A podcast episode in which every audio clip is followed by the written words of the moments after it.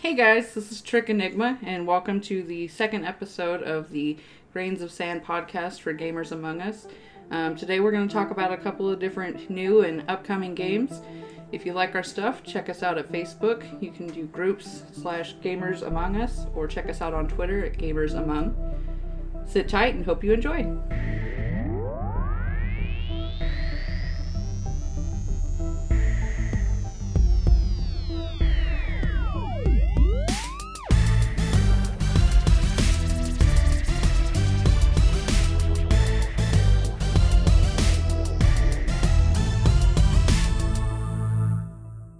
Hey guys, welcome back. This is Calamity Code with Gamers Among Us. I'm here with Trick and the Steel Grizzly.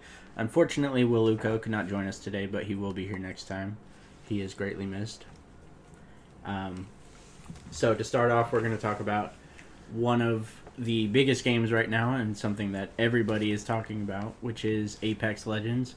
Just came out last week as of this recording, but I don't know when exactly we're going to post this, so it might be out for a while by the, by the time you hear it. But so Apex came out, I think oh, it was Tuesday. It was on a Tuesday. It was Tuesday, and it just boom, it was everywhere. Like everybody that was streaming Fortnite before that started streaming Apex, and like Ninja's playing it, and all the big Call of Duty people are playing it. It's just massive, and there's a lot of discussion about it taking over Fortnite.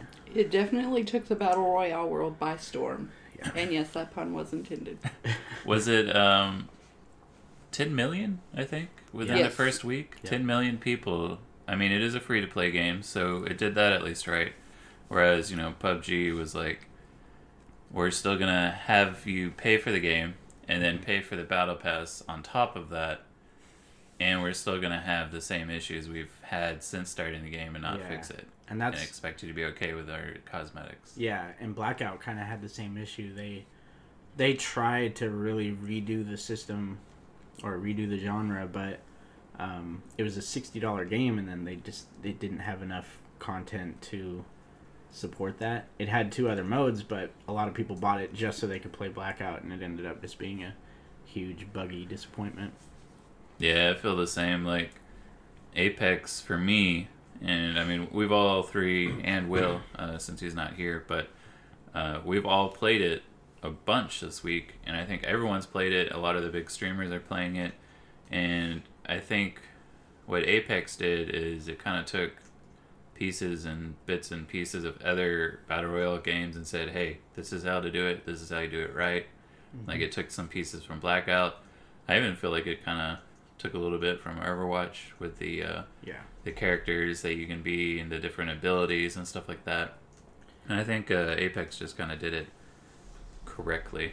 Yeah, and that's something I've I've said to you guys before, but multiplayer games have been doing the specialist thing for a while now with Overwatch, and I think it was Black Ops Three that really jump started that, where you could choose different characters that had different abilities, and you had to figure out which one you were better at. But this is the first time that it's been in a battle royale game, at least like that. Yeah, I actually like that it was a surprise. Like yeah. nowadays, there's so much marketing for every game that comes out, even the free ones, and just like the fact that they were just like, "Hey, here's this neat intro into this game that's coming out," and then at the very end, it's like, "Oh, surprise! That game is actually out right now, so yeah. go ahead and download it for free." Like yeah. I don't know, that was a really big thing for me that made it pretty legit.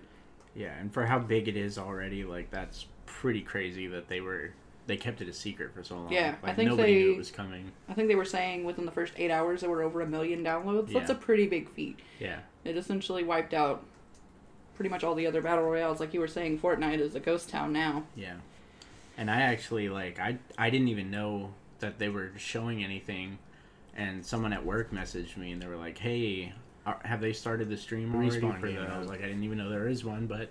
Sure, I'll check it out. And I Googled it and found the IGN stream. And they were like, oh, starting in two and a half hours. And I was like, okay, cool. So I started watching it. And I was like, holy crap, this actually looks really awesome. And then they were like, it's out now. And I was like, holy crap, I'm going to play it tonight. Yeah, it's kind of like, uh, I remember, like, I follow a few kind of popular streamers on um, Twitter, like Dr. Lupo and a couple others. And I noticed that whenever they were like, hey, they shipped them all out to their location on site so they couldn't, you know, try to reveal any footage. Mm-hmm. Had them all play the games, and everyone's like, "Oh, this is gonna be an awesome game," and everyone, of course, is like, "Eh, it's okay." But that was the day before it released. Like all the games nowadays, like not to bring up or dig up any old bones, but like Fallout 76, they beta tested it. They came out with stuff. It's multiplayer online for what 12 people, Yeah. and it still has really horrible bugs. I mean, not to knock it, a lot of people love the game, but that's a really good example of a huge AAA company coming out with like a game that should be better, and it has, and they're like, oh, it's just uh, Bethesda bugs. It's you know, it's a funny little quirk that we have, and it's like, no, dude, come out with your shit, get your shit in a box, put it together, and come out with some good content. Like really, you know. Yeah. And that's kind of where I'm at. And Apex, they came out with all their shit together in a box, and they said, "Look, this is it. We have maybe some connection issues, which are really not bad at all. Yeah.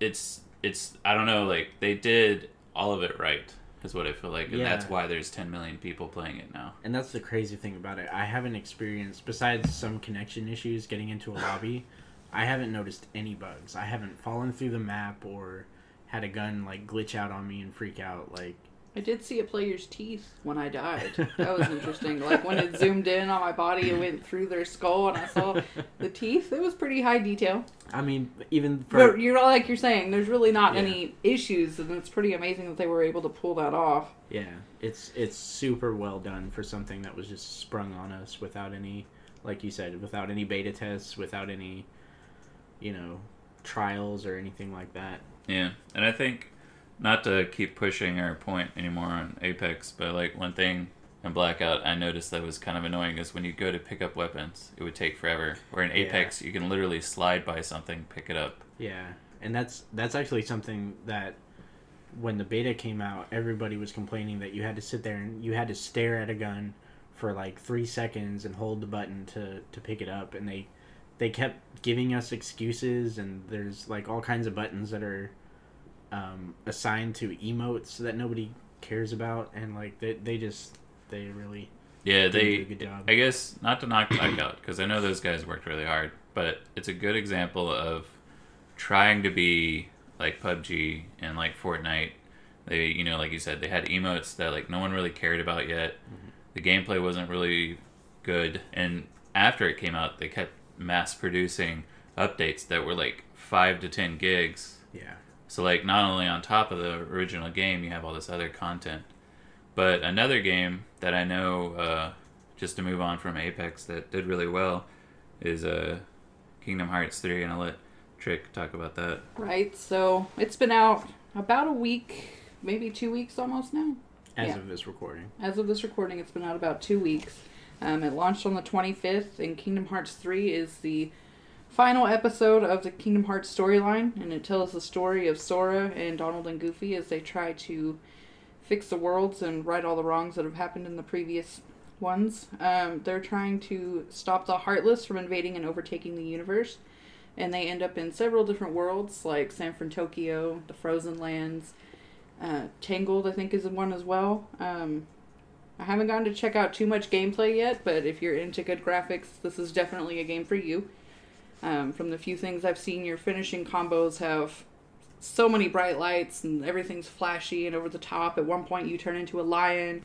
You're riding on a train. Fight scenes are definitely worth checking out. And if you aren't in into the Kingdom Hearts world yet, you should probably at least read up a summary before you get started because the intro itself will leave you confused. As somebody that only played 1 and 2, as soon as I watched the intro, I was like, "No, I should probably go back and read and find out who all of these people are because Sora, Donald, and Goofy aren't even in the first 5-minute intro." So, Yeah, even even if you have played more than two or three games in that series, you're not going to know what's going on unless you read something or watch a video because that is one of the most convoluted universes. It really I, is. have I, mean, it's seen. it's Square Enix at its best. So it's basically just Square Enix with Disney covers on some of the characters, but yeah, not saying you have to play the games, but at least read. There's plenty of videos out there. I watched one the other day that was like an 18 minute video about all the storylines, and yes, it took 18 minutes to give a very brief summary, but it did a very good job of explaining it. And I feel like that'll make the game itself that much better for the players. So it's definitely worth checking out. yeah. So personally, though, honestly, I'm a little bit let down by it. I mean, I haven't played it, but reading the reviews and seeing the gameplay and stuff, it's like it was 10 years and all this build up and they kept announcing that it was still coming and they really wanted us to get into it and then they released a, a so-so game it seems like It's like my roommate pointed out. They've spent 10 years promising that they were going to add more worlds than any other game. They were going to bring back so many of the old ones while introducing new ones. And from the looks of it, if there are more worlds than the other games, there aren't very many. So that part was mm-hmm. kind of a letdown. Because, I mean, Yeah. the whole fun in Kingdom Hearts is going and playing around with all the Disney characters, and they're kind of limiting what access you have to do that. So I feel like one article I read said it was too little too late. yeah That might be right. I haven't played the game yet, so don't take that as my final review on it, but yeah it's definitely not getting the, the wow that was expected. it's it's a kingdom hearts game and that's what we wanted but with all the build up and all the time it took to make it we were expecting a lot more out of it Right. I think, and they just they released a Kingdom Hearts game, and it's it's good because I love Kingdom Hearts games, and you know it's another one of those, and it's going to be a good game, but it's not at all what it was built up to be or what it should have been at this point. What was it like? Ten years? Yeah, I mean, about. let me see when Kingdom Hearts two came out. Yeah, I think it was about ten years, and it only has like I don't want to reveal like too many spoilers, but Maybe like there's- five or six worlds that are new, right? Yeah, essentially. There might be a few more, and but like I the mean, first one has almost that many. yeah. Yeah. So it's yes, it's new content, but they didn't really live up to all the hype. Yeah. is essentially what it is. Plus, they they announced these worlds as they completed them. So throughout the years, we already knew what worlds were going to be in it, and that's I mean, yeah, like not to go back into in Apex. Story, yeah. Yeah. Not to go back to Apex, but I do like a surprise every Yeah. once in a while. Like I don't want the whole story revealed to me before I even start the game.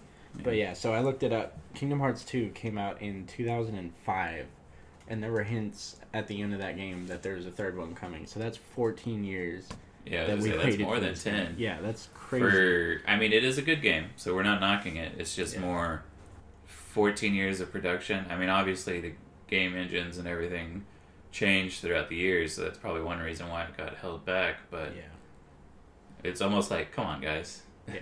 you could have done better.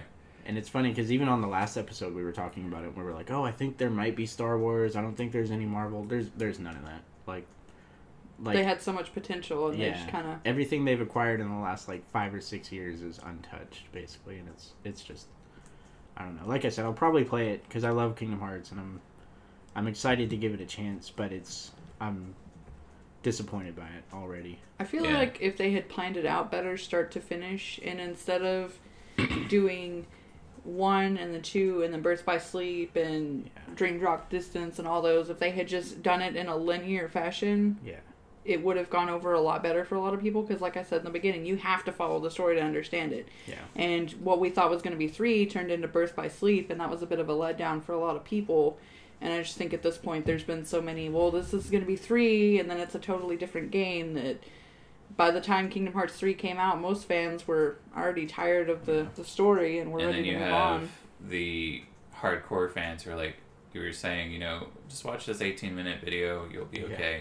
and there are, and there's fans out there that are like, no, you have to play every single game in this exact order to get the storyline, and if you don't do it, then you shouldn't play this game. And it like turns off a lot of new players because Yeah. there's another like it's been like you said 14 years, Yeah. so there's another generation of kids who want to play this game. Yeah, and they're getting turned off by kids our age in the 30s or Yeah. older 20s that are like no you you need to do this way and this way. And they're like you know they look up to a lot of people like that and it's kind of disappointing. Yeah. but all right go ahead. I was just going to say, uh, when I was doing my research before playing the game, come to find out that the mobile game, which I think is Union Cross, yeah, um, it actually has a rolling campaign. So each month there's new parts of that story that come out, and that story predates everything else. So like you don't even know all of the introductory stuff about this game yet because they're still making it. It reminds me of J.K. Rowling when she was just throwing out new Harry Potter facts on Twitter, and everyone was like, "Okay, oh cool." dumbledore's gay Yeah, like stuff like that. Like it's it's cool, but why do I need to know that? Like, Yeah, What are you doing harry right really should have gone with hermione Yeah. it's like we all knew that one. all right well we don't need you taking back Yeah. it's already in Yeah. print but Yeah. um I guess uh, moving on from Kingdom Hearts, we could talk about that for a long time. I know we were supposed to talk about something else, but I skipped over it, but we're just going to go ahead and move right over to Resident Evil 2. Oh, I forgot. So, moving on to Resident Evil 2, uh, it released January 25th. It is a remake of the 1998 game, which sold over 4 million copies, almost 5 million. And it centers around Leon and Claire, uh, two people who were kind of trapped in uh, Raccoon City. And uh, f- this is another example, since you know we just talked about Kingdom Hearts, which is a game that has a lot of die-hard fans. Resident Evil has a lot of die-hard fans, and a lot of people were excited about this game. And I know a lot of people are like, "Oh, it's not going to be the same." I don't know, but um, from what I've heard, Resident Evil Two looks like it's going to be uh, really good. Uh, they updated the graphics, obviously. That's the main uh, thing about the remake, and then also they, uh, from what I've heard, and from uh, some of the spotlights we did and some of the reviews we've looked at uh, personally, like it's pretty bloody. Tell them, tell them about the Mr. X thing. Okay. To carry on what uh, Grizz was saying, it is a pretty interesting game, and one of the most interesting to me, at least, tidbits is the Tyrant, also known as Mr. X, has managed to scare the shit out of everybody that has played the game. Even, you know, returning fans are getting startled as Mr. X Was- bashes his way through a door. Was he in the original one? I He was. He was, I don't but think he I really wasn't. played it that much. But The difference between, from what I've read, um, the difference between the, the original and this one is he was only in a small portion of the the original game. Like he only came out in certain parts, and I think Mm-hmm. He was like it was just a little bit here and there. Grizz might know the specific details. Yeah, it wasn't as much as it is now. Like where he just seems to randomly pop up and like throw shit out of the way and like destroy you with one punch. Yeah, his sole purpose is to eliminate any evidence of what all is going on. So if he hears you, and he has pretty good hearing, if he hears you, he will chase his way after you. And there, from what I've heard, there's essentially no way of killing him. You just need to turn around and run. it's funny. There was a clip on Reddit where some guy actually had two Mr. X's spawn. So there were he was in the corner. there was two hallways, and there was one Mr. X coming from each oh, direction. Oh, no. It was just it was so bad. That is that sounds hilarious. Yeah, it does sound but- hilarious, but also kind of terrifying. Yeah. Just Right. like, oh god. But yeah, um, that game definitely it it's kind of done the same as uh, Kingdom Hearts three. Like it wasn't bad, and it wasn't like super awesome, but it did really well. I think it sold um, Yeah. a lot of copies, and a lot of a lot of the friends that I have that were like really hyped about it, really enjoyed it. Still has the gameplay mechanic of uh, you only have five bullets, so you better use them wisely. Yeah, it's it's really it's true to the original game. Yeah. Where, and that was back when Resident Evil games were, you know, survival horrors, not action games like Resident Evil five and four, five and six were. I think Yeah. seven kind of brought it back to that, but the remake was was good. And one plus to remaking it now is, you know, we live in the generation of PC players can add mods whenever they want. Yeah. And uh, going back to Mr. Tyrant, one of my favorite mods now is anytime Mr. Uh, Mr. X pops out, the uh, the DMX song. Uh, there's a mod out, as you can hear. Anyway, sorry, just wanted to play that. X gonna give it to you. You know, Yes, and X definitely will give it to you if you do not run. So make sure to tuck tail and hide out if you see him. there's some pretty funny compilations of people getting terrified, but every time he comes into the room, it starts playing that music, and it's Yeah. just yeah. I mean, overall, I think it's a pretty good game, and I wasn't really into, or at the time, I wasn't able to play those kind of games, so Yeah. I might take a look at it. I'm not a horror game type of person. I'll watch horror movies all day long, but the thought of I immerse myself in my games, so it's Yeah. terrifying. But part of me wants to be terrified by running into Mr. X. So Yeah, Yeah. I might also play this one. and mod it so that way the song comes up Oh, whenever. I feel like the song would Yeah. startle me more than Mr. X. All right, we're gonna move on here to Metro Exodus. This game is coming out February fifteenth, two thousand nineteen. It's gonna be made by Four A Games. Um, they've only made the Metro games. They haven't made any other games. Um, we'll talk about this after this game, but uh, we made a spotlight on it, and while I was researching for it, I was like, I know I've heard of these guys, but they've only done uh, Metro and Metro. What is it? 2022 and And else. Metro Last Light. Yeah. And that's all they've done. So yeah, this game is coming out, and you still play Artyom, and instead of being in the caverns, because this game is kind of like you're in the subways, you're in the caves underground, you have some kind of going out into the world moments, but they're just very brief in the game. And I have played the first one, and I feel like I want to go back and play it and play the second one. But yeah, you just kind of like hide out, and then this one is Metro Exodus is going to be more of a open world. You go out there, and you're gonna they're including crafting now, and it's kind of on the spot crafting, kind of like uh, Apex, where you can move your uh, your little pieces around and move stuff around. Like that's how Metro Exodus is going to be doing their crafting. I mean, you're going to be dealing with new uh, mutants because you're going to be above ground. So there's going to be mutants that can fly in on you and big old bear mutants. And uh, then you're going to be dealing with other humans that are pretty bad. That I think one of them, I can't remember the name, but they are against all electricity and everything. So they're like this crazy cult that you have to deal with. But I think so it's, it's going to be introducing really a lot of new uh, ideas. It's going to be linear, but it's also going to be sandbox, if that makes sense. Mm-hmm. Kind of like uh, I guess Uncharted Four, where you came into an area, you could still move forward to the next area, but in that specific, say, square box room, you could search everywhere in that room, and then move to the next room I guess the name of the game is pretty apropos then as you're exiting the system. Yeah. The subways, moving out into the real world. But um yeah. This game is definitely going to be pretty interesting. Like I said, first two games uh I guess kind of have a cult following where it's it's not the best reviewed game, but it is still like when p- people that play it and I kind of felt the same way at first I was like eh, I don't know if I like this. And then as I started getting into fighting and the gameplay and I kind of got a little better at the controls, I was like, oh, this is actually a lot of fun. I was gonna say I, I actually it was it was a long time ago, but they had one for free on PlayStation Three with PlayStation Plus. Oh, I can't yeah. remember which one it was, but I played like twenty or thirty minutes of it, and I really liked it. But I had other games I was playing at the time, and I kept telling myself to go back to it, but I never did. But I really want to at some point because they look pretty good, especially this new one.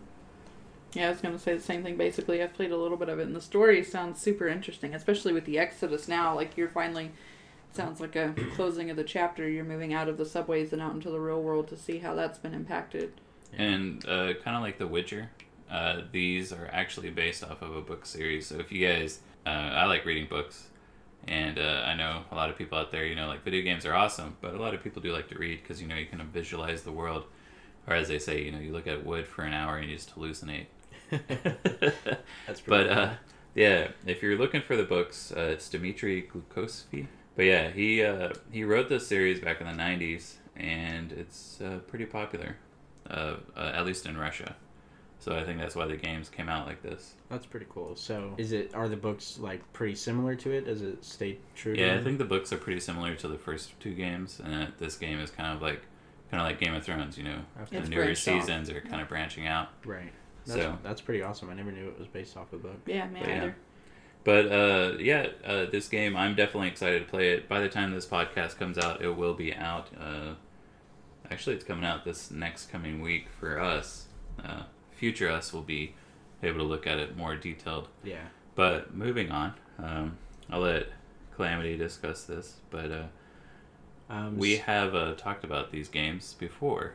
Yeah. So pretty much all these games, with the exception of, I think the first one we talked about. Yeah, Apex, because we haven't done one on Apex. But uh, most of these games that we're talking about right now, we have covered or will have covered by the time this podcast is out on our YouTube channel. So we're doing two series, which are kind of branches of the same thing, but they're the spotlight and the watch list. So the spotlight videos, we talk about upcoming games and we kind of try to give you as much information as we can about it in one place because I know it's really hard sometimes when you're kind of interested in a game but you don't know much about it so you want to go online and you know look it up and see what there is about it and there's just all kinds of different articles with bits and pieces and videos that are a little bit uh, convoluted or they don't really give you all the information so we try to put it all in one place so that you can just watch the video and and basically see if it's going to be something you want to play or not. Um, so we try to keep those around eight to ten minutes to pack as much information as we can. We do those every Saturday, And then we have the Wednesday watch list where we preview some smaller games. So we don't have a whole bunch of info about them in each video, but we kind of, you know, have that list of upcoming games, and that way you can at, least see what's coming out. Um, some of those are going to be games coming out of early access or just indie games, smaller games that are, you know, not on everybody's radar, but maybe something you would be interested in interested in had you heard about it. So that's what those are for. Um, hopefully to keep everybody informed on what's coming up and what you're going to be interested in playing. Uh, so with that, we're moving on to the next game, which we have already done a spotlight over. Uh, like I said, I think until we get to At the Gates is the last one we'll have this month. Yeah. Uh, Far Cry New Dawn comes out, I think, on the 15th as well. Um, and that's the new Far Cry game from Ubisoft Montreal. And that is pretty interesting because they actually, Far Cry 5 came out last year. And I don't think they typically do one every year. I don't think it's an annual series like Assassin's Creed or something. But this one seems like more of an offshoot. It's obviously it's not numbered. It's not Far Cry 6. It's just Far Cry New Dawn. And it's kind of a direct sequel to the last one, which is also interesting because they've never really done that. It's always been new character, new setting, new place, new people. Um, but this one is in the same place as Far Cry 5, which is Hope County, Montana. I don't believe it has the same protagonist, but it is set in the same place, but 17 years later. So at the end of Far Cry 5, spoilers, uh, nuclear bombs got dropped, everything blew up, lots of people died. So now we get to see what happened because of that, and it looks to be pretty interesting. I like the post apocalyptic setting in games like Fallout 3 and Fallout New Vegas, things like that. But a lot of them do it wrong, like Rage, the first one. I don't know if you guys ever played that.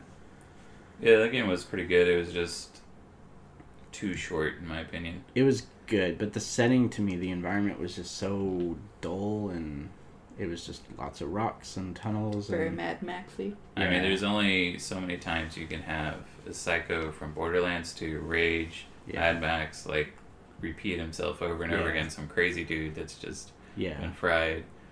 So I hope they don't have that in this one. Well, yeah. So that's what they're. That's something that looks interesting about it is that it's um, it's full of color. It's like it's not that dingy dark gray. You know, people on. Yeah, just Cars because with people aren't and- alive anymore doesn't mean that the plants and everything else have to die too. Yeah. No, the plants and everything else have to die. yeah. So this one's a, it's more like um, I don't know if you guys have seen the trailer for Rage Two, which is also coming out pretty soon. I think next month or the month after.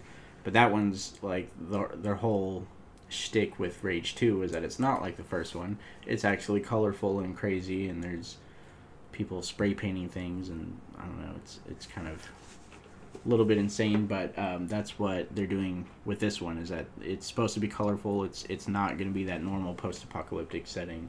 It's going to be uh, bright and it's going to be more of this is how the world is being rebuilt than this is how the world was left after the bombs. Honestly, that's kind of my preference. Like in in zombie games or post-apocalyptic games, like sure, it's interesting to see what caused that downfall, but I'm really more interested in how humanity handles the aftermath Yeah. and works to rebuild instead of just keeping it, you know, complacent. Just I think, well, this is our uh, day to day. Like, how do you work to improve on that? I think a really good example of that is Horizon Yeah, Yeah. Zero Dawn, where like Yeah. they melded in as you play the game. You find out what happened, but you really get to experience in the game like what happened since then, Yeah. like how they've survived, kind of thing.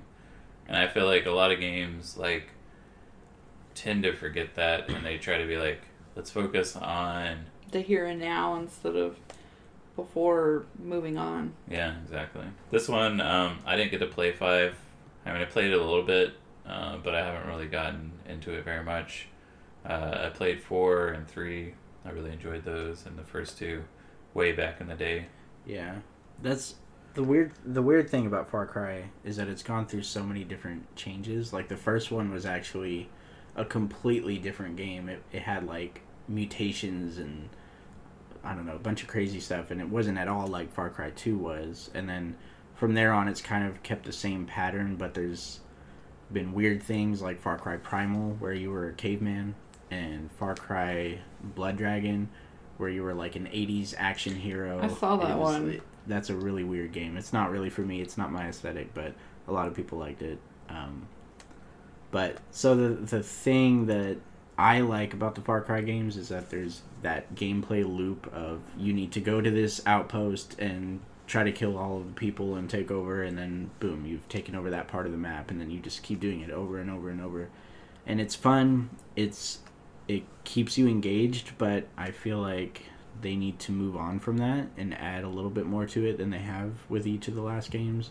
There's always been some additions like with Far Cry 5 you could recruit animals. There was like a bear and a tiger i think. I, I can't really remember but you can recruit animals and people that'll come in and fight for you.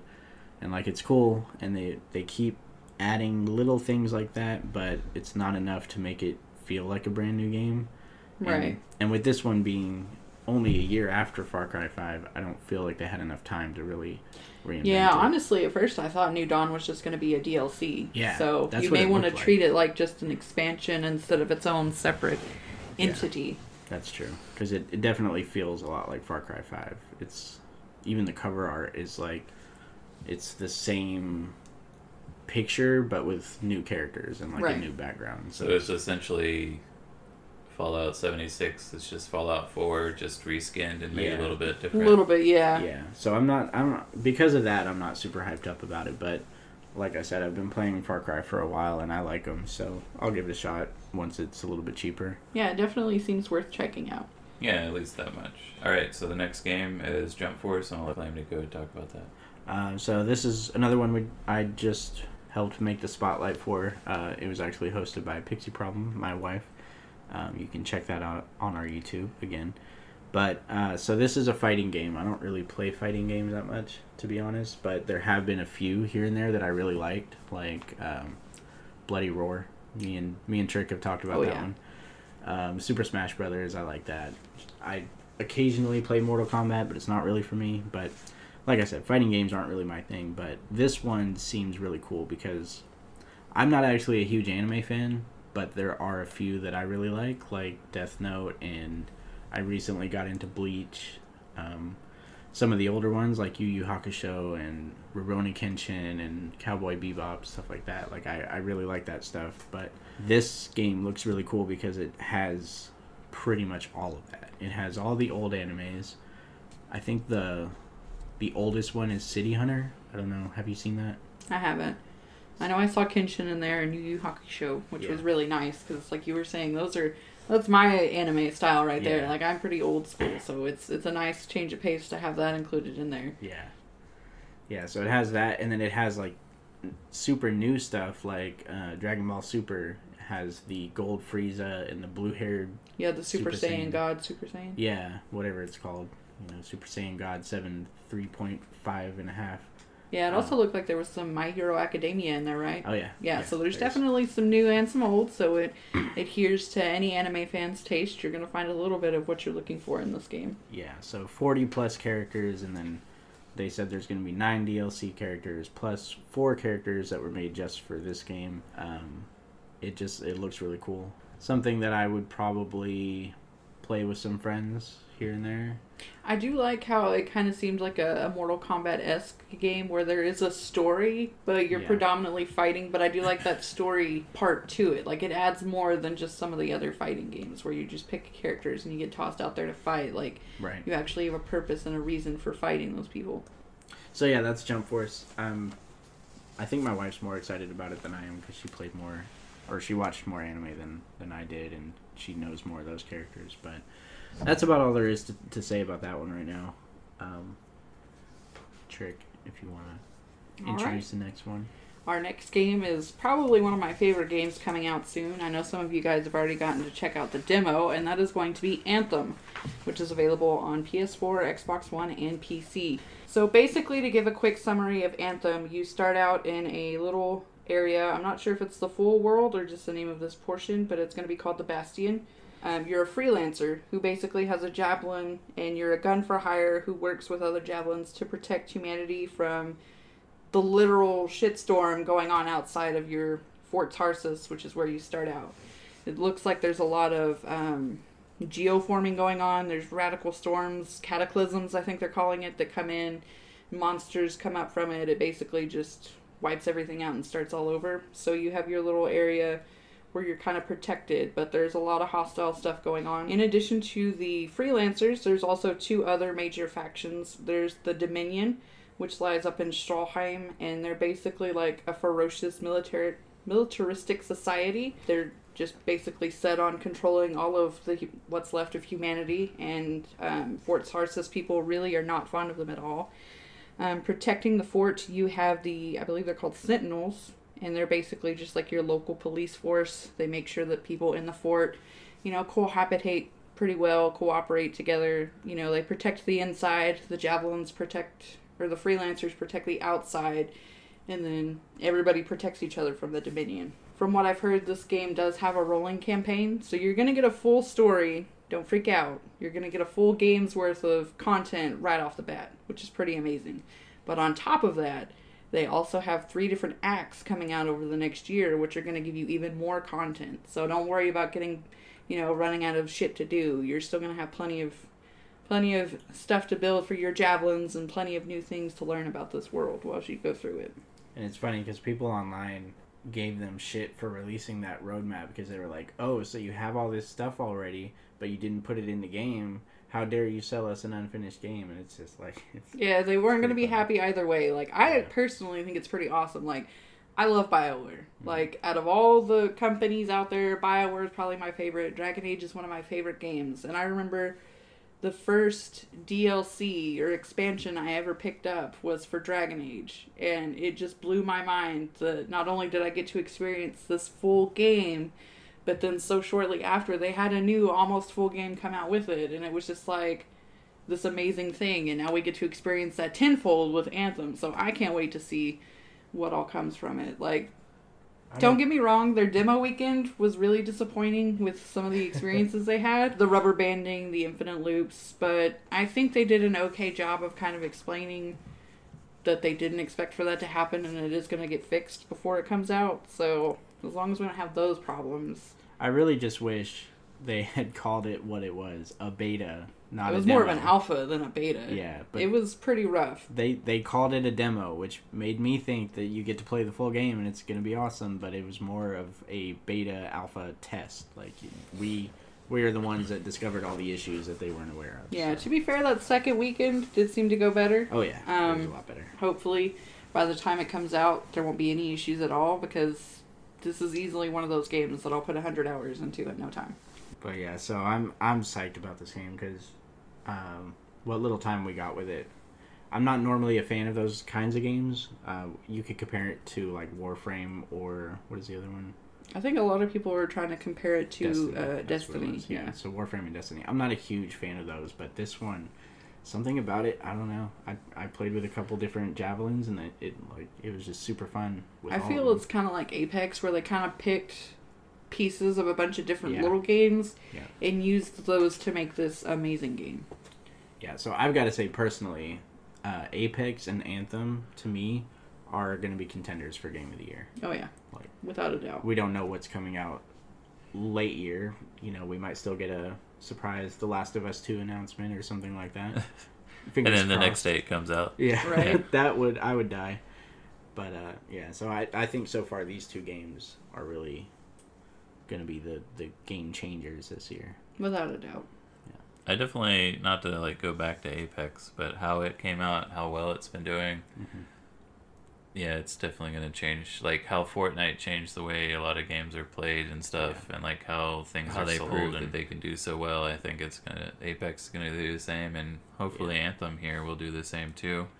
Um, at least um, this one isn't going to be open like uh, 60 people on a map, right? It's just going to be. No, um, so the way it works is you have squads of uh, you run around with squads of four or up to four people. Okay. Um, so you can use four people in specific missions, or then you can go into the free play. And in the free play, I guess it's kind of like Fallout 76. I don't know how many other players you can come across, but there are other players on your server, so you can your team can come across another team or like That's you cool, can know pair up. That's how we kept pairing up with those people in the free world. Uh, So Well, I know that people were joining our team, but I didn't know that outside of our four people, you can see other. yeah, people. from what I've understood, Okay. in addition to your four people, you will see and interact with other people. That's that's actually pretty So cool. I'm. That's why when we were playing it, I was talking about. I feel like there's going to be world boss shit. Like Yeah. there are in uh, in the free play, periodically there will pop up like random missions, and it looked like they were going to have the option, especially with the cataclysms, where there will be timed world bosses where you can all team up and go and kill it. But Yeah. So, uh, I could talk about this game for hours, but we we've got to move on to something else. Yeah, um, I guess that I'll take that as the cue. Um, our next game that we're going to look at is At the Gates. Uh, it's already been released, uh, but we were going to look at it just because uh, it's a new 4K style game uh, that came out. It's only on PC. Uh, it's made by John Schaefer, a guy who worked on Civilization 5.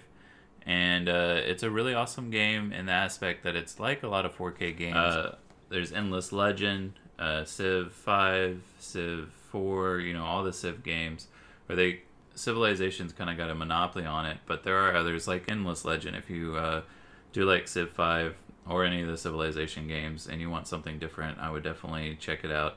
And I said 4K earlier, I meant to say 4X is what it's supposed to be. 4K is a resolution, 4X is the style of game. In case you guys didn't know what a 4X game is, I'm not really familiar with it, personally. It's here. Let me just read the wiki here. It's explore, expand, exploit, and exterminate. So it's essentially a game that's a turn-based game where you control. Uh, think of like Risk, but as a computer game, I guess. So civilization. Yes, exactly. so, um, what this game uh, essentially does is a little bit different. In Civilization, you have you can build up a lot of cities, but in this game, you have your main city, your band of barbarians, and you're roaming through uh, the area after the Roman Empire has kind of ended. And so, you, everywhere you move, you move your city with you if you're expanding out.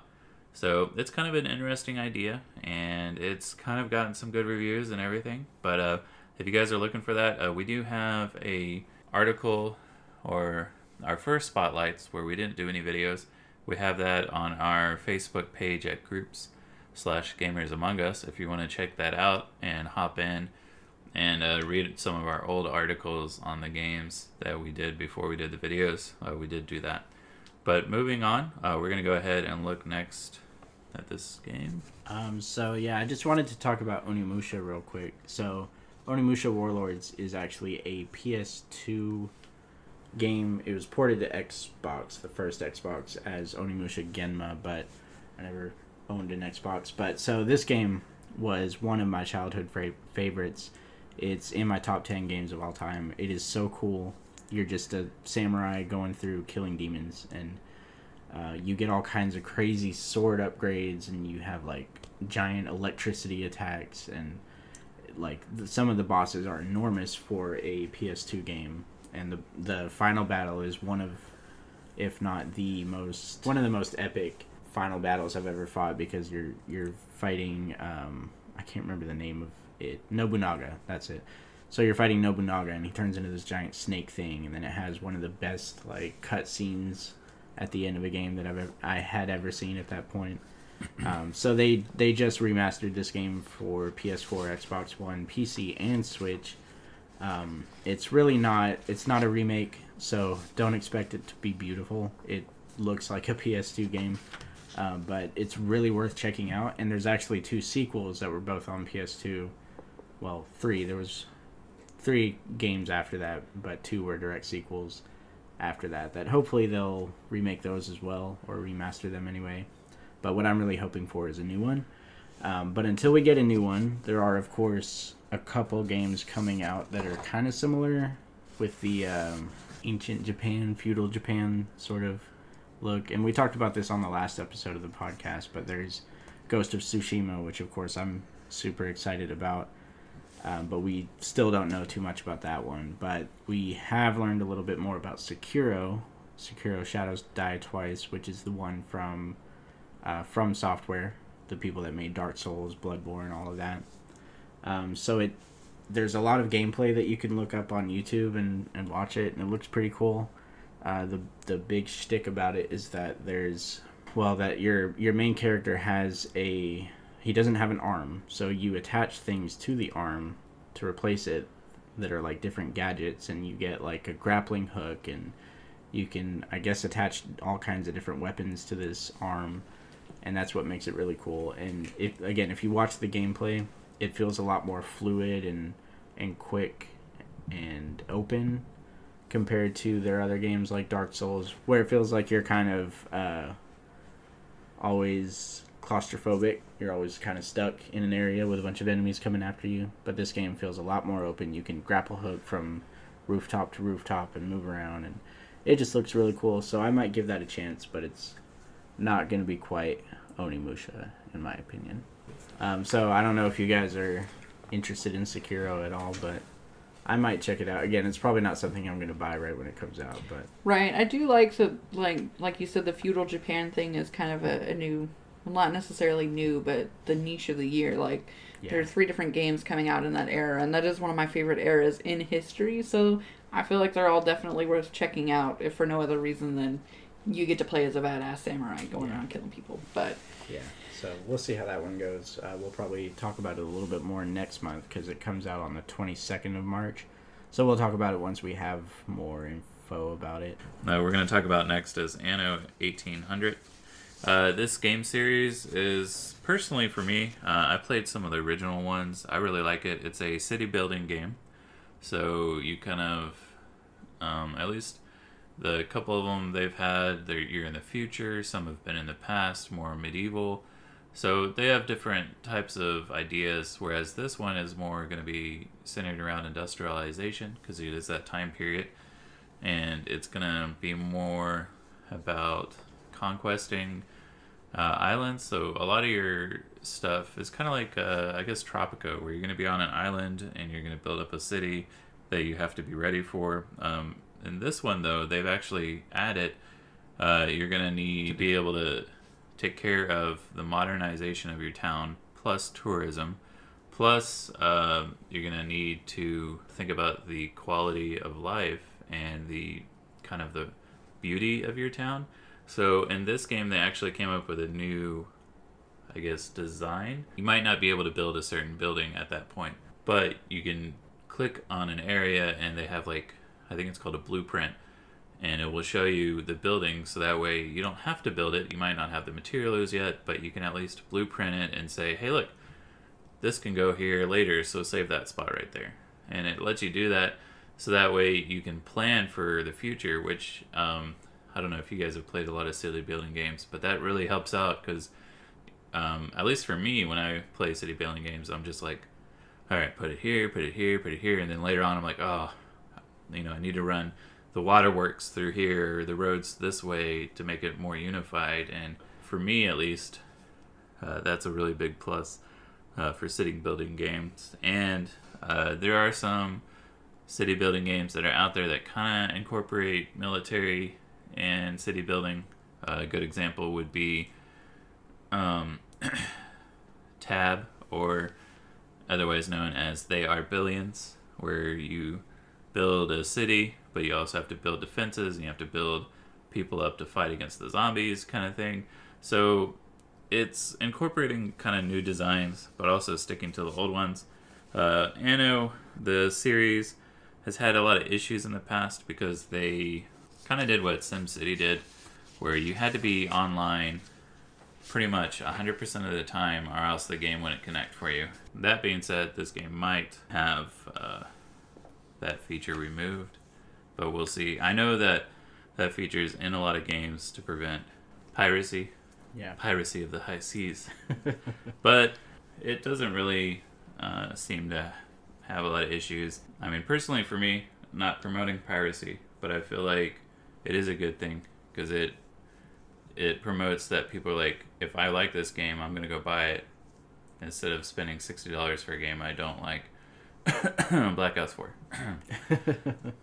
Uh, well, there's a huge debate about it. Some people are understanding of it. Some companies will make a game so that if you pirate it, it'll actually like lock you out of the final boss battle or something like that. But, Right, just a little. Yeah, Gotcha.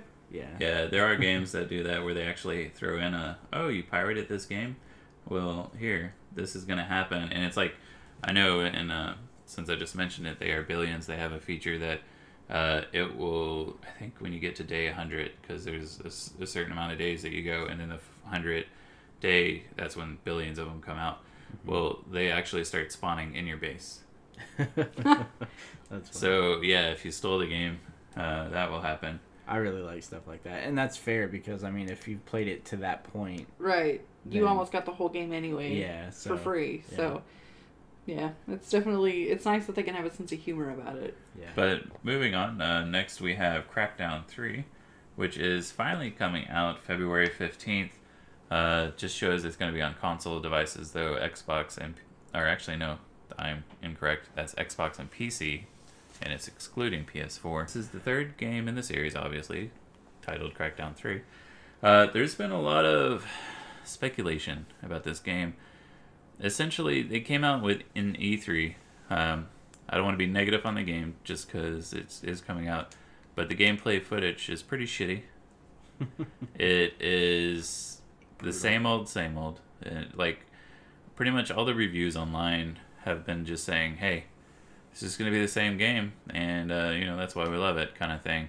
But they have added a few new features into it. Uh, they have a new system called Gangs Bite Back, uh, where a boss or a kingpin, kingpin, sorry, as you're destroying areas, will retaliate against you.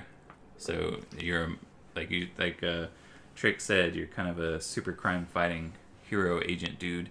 So it's kind of think of like GTA mixed with James Bond, I guess. I don't know, but is it is it like futuristic, like laser guns and yeah, there are there will be a lot of laser laser guns, and you're going to be jumping around and shooting stuff. So I guess less GTA and more um, what's the other game that's like GTA? Red Dead Redemption? Saints Row. Oh. There you go. Yeah, so it's the- gonna not the be direction I was yeah, no, like Saints Row, where it's just kind of like Saints Row Four, where it's just like you had superpowers. It was just it kind of came to a point where it's just like, okay, this is goofy as shit. Like I'm just running around with a giant dildo, whacking aliens and destroying them, and like you can literally do that in that game. That's what Crackdown Three is kind of like. Uh, it's similar to that kind of gameplay style where you just run around as a super agent, and I mean they have Terry Crews promoting it.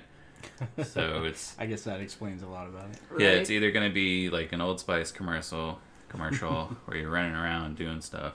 But that brings us to the last game we have on our list. Last but not least, and on a slightly more serious note, we have a new Square Enix game called Left Alive. Left Alive is going to be a brand new survival action shooter, and it's going to be for the PS4 and PC, so you Xbox fans will just have to sit tight and move on to something else. Veteran developers, um, quite a few of them have teamed up on this. We have uh, Toshifumi Nabeshima, the director of the Armored Core series. Good job. This next one I'm totally gonna butcher. Yoji Shikanawa from Kojima Productions. Um, he did good, too. character designer for Metal Gear Solid series, and we also have Takayuki Yanase, which is the mech designer for Ghost in the Shell Arise, Mobile Suit Gundam 00, and the Xenoblade Chronicles X, which is pretty legit. They all joined forces to create Left Alive's dark and gritty world. Little synopsis. Left Alive tells a human story of survival from the perspective of three different protagonists surviving the devastating invasion set in war torn Novoslava in 2127. You experience the massive power gap between man and machine, impulse pounding, impulse pounding encounters.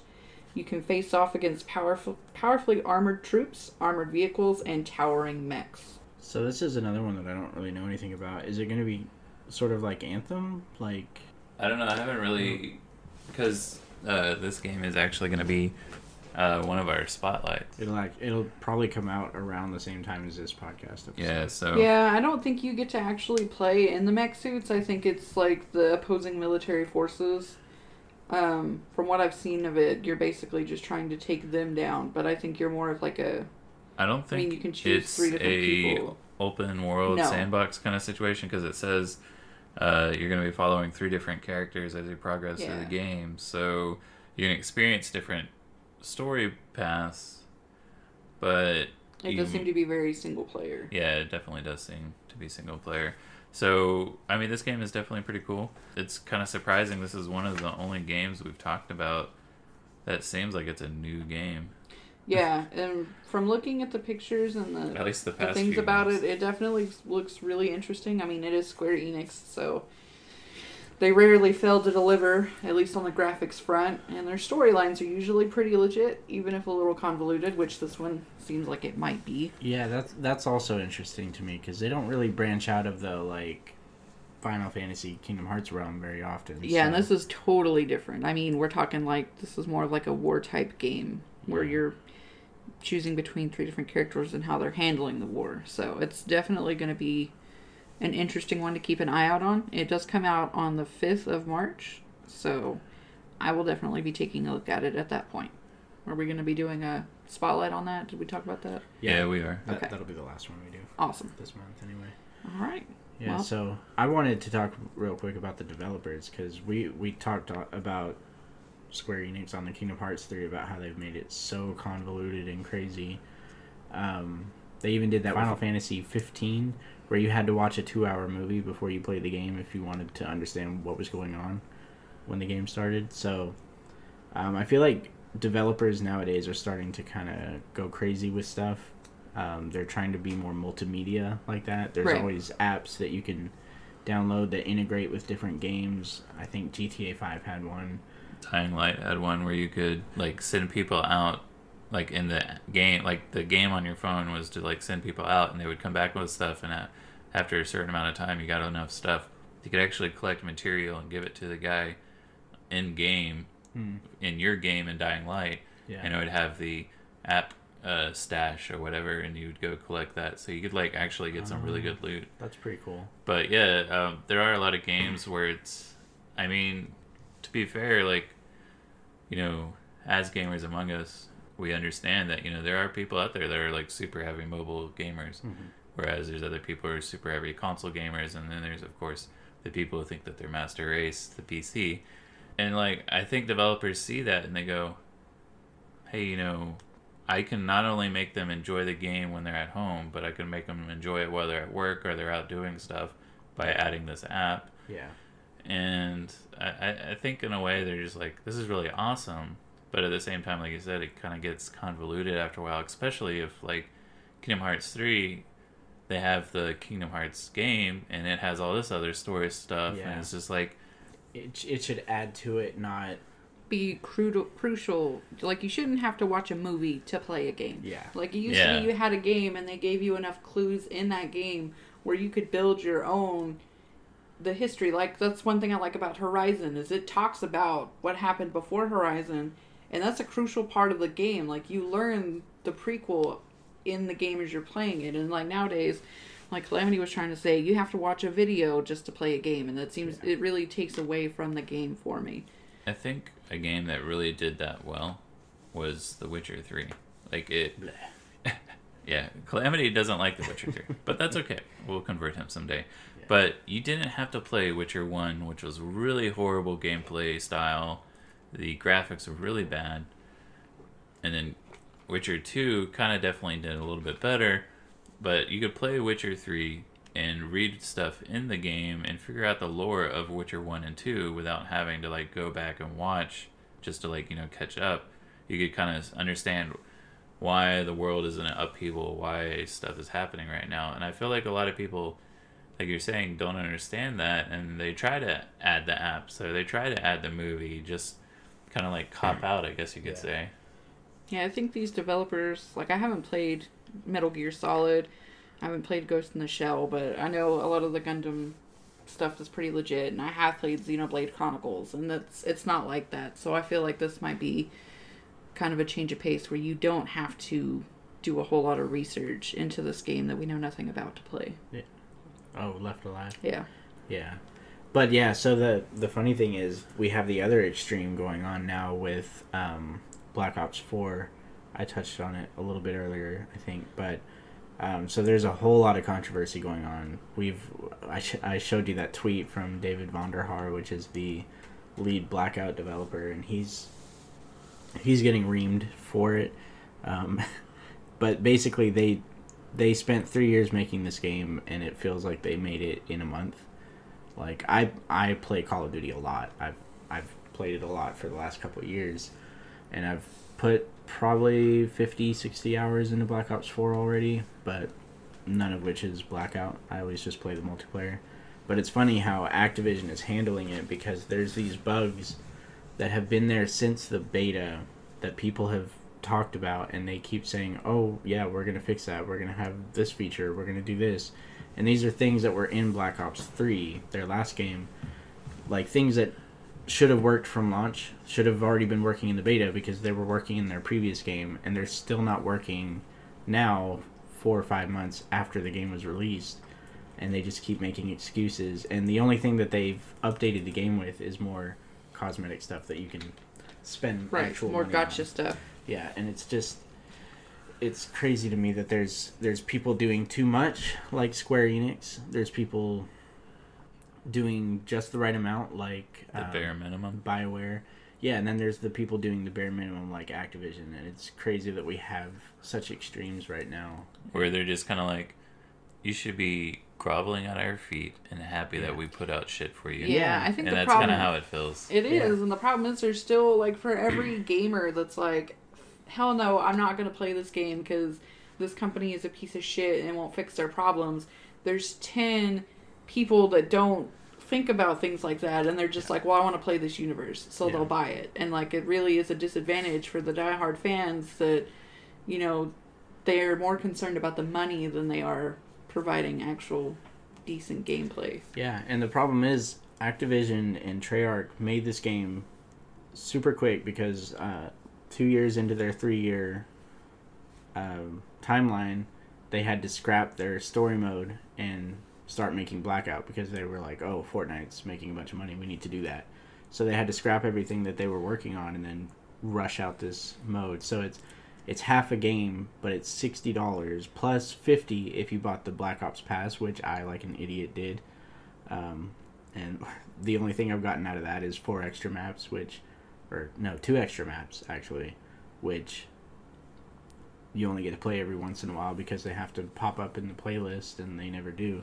It's So just a it's prime ridiculous. example of greed, really. Like this Yeah. game is the epitome of greed in a game gaming company right now. Yeah. Well, a good example. Um, I, I don't know if I mentioned this last podcast, but I've been playing um, Hollow Knight, and that game was made by four people, Yeah. and it is a huge game. Like, Yeah. there's a bunch of stuff going on, and it's not even full like AAA pricing. It's I think twenty five dollars, and then it goes on Steam sale like pretty often, and you can probably get it for 15, 10 bucks. And that game, like I said, it's made by four people. Mhm. Then you have games like Fallout 76 or Black Ops 4 or all these other games where it's like, was this made by one guy Yeah. that's smoking crack in his basement? like, what the hell? Like, come on, guys. Like, Yeah. make it. And then you have a game like, uh, I think Apex is more than just a good game. It's a wake up call Yeah. to a lot of these gaming companies that, like, hey, get your shit together, guys. Yeah. Like I said earlier, like, These bugs aren't an excuse anymore. Like we can't It's just not keep a- laughing them off. Like oh, you know, Yeah, it's not a funny quirk. It's like your fans are getting tired of this, Yeah. and you can only give us, you know, good dog poop covered in chocolate on a platter, so much before we're like, hey, this is actually poop. Yeah, it's like it's like releasing a movie, and the audio is two seconds behind the video. Yeah. and that like they just expect you to be okay with that, and it's just like you're you gave us an unfinished product, and I spent a bunch of money on it, and it takes you six months to finally put in, put out an update that finally fixes it. Which in in a case like Black Ops, like that's one of those games where it has that certain life cycle because the the next Call of Duty is coming out this November or whatever. So at that point, a bunch of players are going to drop off, and it it changes throughout the year. It becomes a different game based on who's picking it up and starting Right. to play it, and who's dropping off it. And you miss out on a lot of that when the game comes out and it's half a game and it's bug to hell and exactly. I don't know. I just think uh, the excuse moving forward, you know, in our future, of oh, it's just a funny quirk, or yeah, we'll get that fixed. Like we just wanted to get the game out. It's like no, dude. You have Yeah. people. And that's like I know we keep harping on it, but that's really one thing why I like Apex. Like yeah, they have issues, but they are on top of it just as good as Fortnite is, Yeah. and that's one reason why Fortnite's done so well is because they are on top of the issues pretty quickly. Yeah. And it seems like these big developers like Activision or EA, they're just like, oh shit, you know, what are we gonna do? Yeah. I do think the battle royale, especially the free to play options, has kind of opened up a new window because now there's suddenly games that people don't have to pay for to play, and it is kind of putting the heat on full price games. And I feel mm-hmm. like, I mean, not to say that this is for sure going to be the future, but I feel like Bioware kind of took a good approach to it. Like, yes, you have to pay full price for this game, but we're going to give you so much extra content at no additional cost because they've already said they're not doing a season pass. So if they change their mind on that, they're blatantly lying. And like they're giving you several games worth of content all at once, and I feel like that's kind of what it's going to need to turn into in order to compete with games like Apex or even Fortnite. Like there's so many options where oh I don't have to pay that, and I can go play with my, this game with my friends for you know 500 hours, and we're still going to find new shit to do. So I feel like we're definitely coming approaching a new style of game development. Yeah, and it's really weird timing because it's right at the end of the decade, so the 2020s are going to be remembered for this new, fresh take on video game releasing, releasing and developing.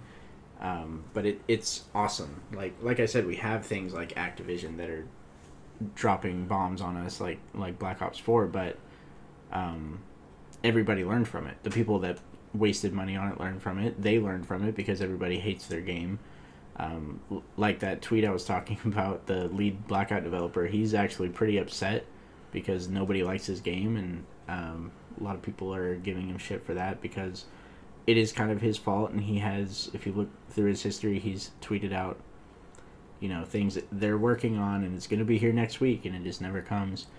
Um, so they're going to learn from that. Next game they come out, hopefully they'll do a lot better with it. But all these other companies are showing them up pretty pretty quickly. I mean, look at EA. Everybody thought they were done for after what Yeah. Battlefront. Yeah. That was it. But I mean, they they brought out Apex and Anthem, and both of those are a huge step up from the shitstorm that was Mm-hmm. yeah, Battlefront. Now, keep in mind, Apex, Anthem hasn't come out yet completely, so we still don't know.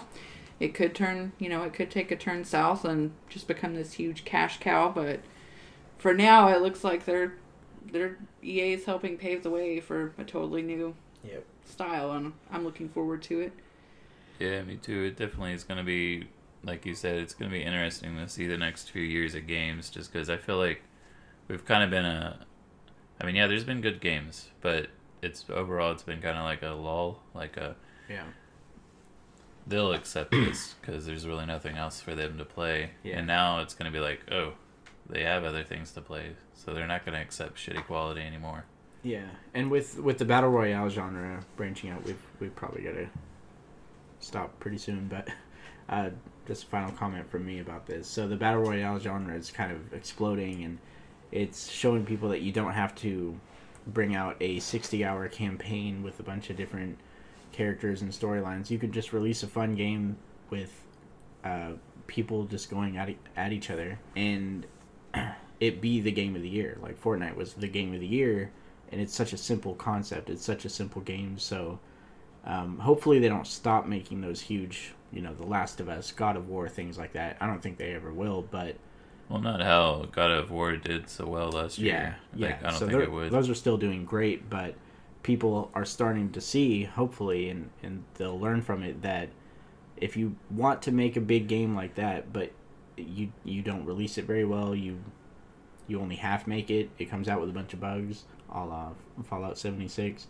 You're not going to make it anymore because there's all this competition. There's these free games people can play that are going to be so much more fun than your game will be. So, I think Um, I think the quality of these bigger games are going to get better in the next couple of years because of the free to play games. Yeah. Yeah. And on that note, um, talking about the best games and then how some of the other games didn't turn out, we're going to end the podcast here, but you're definitely want to listen to our next podcast because episode three is going to be the best and the worst of 2018. Yep, I'm excited to talk about Yeah. some shitty games. Yep. Oh yeah, I mean, as you can tell, we've already talked about some, but uh, we want to thank everyone for listening to the podcast. If you've listened this far to us rambling on about our opinions, but uh, yeah, this is uh, the Gamers Among Us, and Uh, we just want to make sure you're aware you can reach us on Facebook. We've plugged the link so many times in this podcast, but please come and check us out. Just come talk. We have like a meme Monday where you can just post a bunch of memes and, and jokes and stuff. We have fun in there. So, uh, facebook.com slash groups slash gamers among us, or you can hit us up on Twitter. The Steel Grizzly handles that part of it, but that's at gamers among. You can ask us questions or give us suggestions or ask how to join our Discord because we have one of those. Um, also, again, Wilucco's not here for this episode, but he will be joining us with the next one. Um, so he streams six days a week, as does the Steel Grizzly. Is it six days? It's do? five. Five days. So they both stream uh, every week, at least five days. Um, Twitch, t- twitch.tv slash Wilucco, W I L U C C O, and he's, what is it, Monday through Saturday? He doesn't do Sundays now? Yeah, that's what he is now, and I think he gets. I think it's about 12 a.m. Pacific time, Yeah. or not Pacific. Sorry, uh, East Coast. Yeah. And then we're all we're always in each other's chats. We're always there hanging out, so you can talk. You can just come on Twitch and join either one of theirs, and some of us will be in there for sure, just talking to each other. Um, I don't know your exact link, so I'll let you give. it Oh yeah, it's just twitch.tv slash the underscore steel underscore grizzly. And uh, I only stream after 10 p.m. Central Time because I, I work during the day and I kind of get off a little bit later, so I stream a little bit later at night. So if you guys want something to go to sleep to or just want to hang out, you know, late at night if you have a night shift, that's uh, when I stream. And, uh, you know, just like uh, I just wanted to input here, Calamity at the end said, is we're all like, we want to build a community and we all want to like get together. And so we've kind of started doing that. Uh, we've got a group of friends where we all just kind of hang out together. And uh, in the future, we might actually have some of those uh, friends coming in on our podcast. And we're pretty excited about some that might be coming in. But uh, we did want you guys to check all that out. Uh, our Discord um, is where a lot of us talk, besides Facebook, if you don't have Facebook.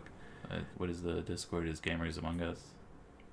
Yeah, but you have to have the invite link. So the best way to do that is to, uh, we have it in the description of all of our YouTube videos. You can just click it on there to to get added in. Yeah, and the best way to do that is to go to YouTube, uh, check us out there. It's Gamers Among Us, and you'll be able to see us there.